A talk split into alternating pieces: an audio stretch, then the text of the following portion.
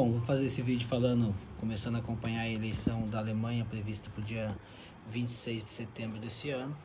É uma acompanhar seja a série de pesquisas e também os principais candidatos, né? Os principais candidatos.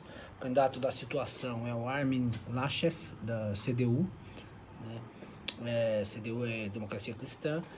O o principal, agora o principal opositor é Olaf Scholz do SPD, o SPD é o Partido Socialista, né, social, é, é, Partido Social Democrata, e a, a candidata que foi surpresa, mas agora talvez é, tenha caído um pouco, é a Annalena Baerbock, dos Verdes, né, que são muito fortes na Alemanha.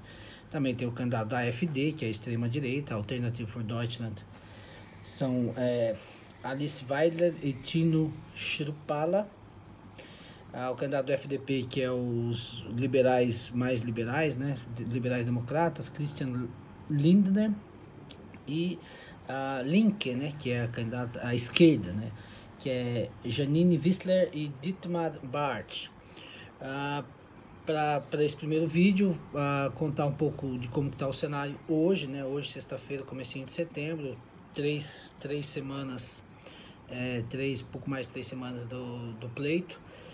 Ah, esta semana a Angela Merkel precisou ir a, ir a campo é, atacar o candidato do SPD, o Olaf Scholz. O SPD sempre, ou sempre não, né? Não dá para falar sempre, mas a política alemã desde o pós-guerra ela foi dividida entre os, os sociais socialistas, né, socialistas barra trabalhistas e os é, liberais ou da democracia cristã. Basicamente, os maiores países da Europa se dividiram assim, né, durante o um período de 50 anos mais ou menos. Né? Na, na Inglaterra, é, o Labour Party e o, e o partido é, e, o, e os liberais. Na França também, o, o, o PCF e, a, e, os, e os liberais, né, liberal e, e socialista barra trabalhista.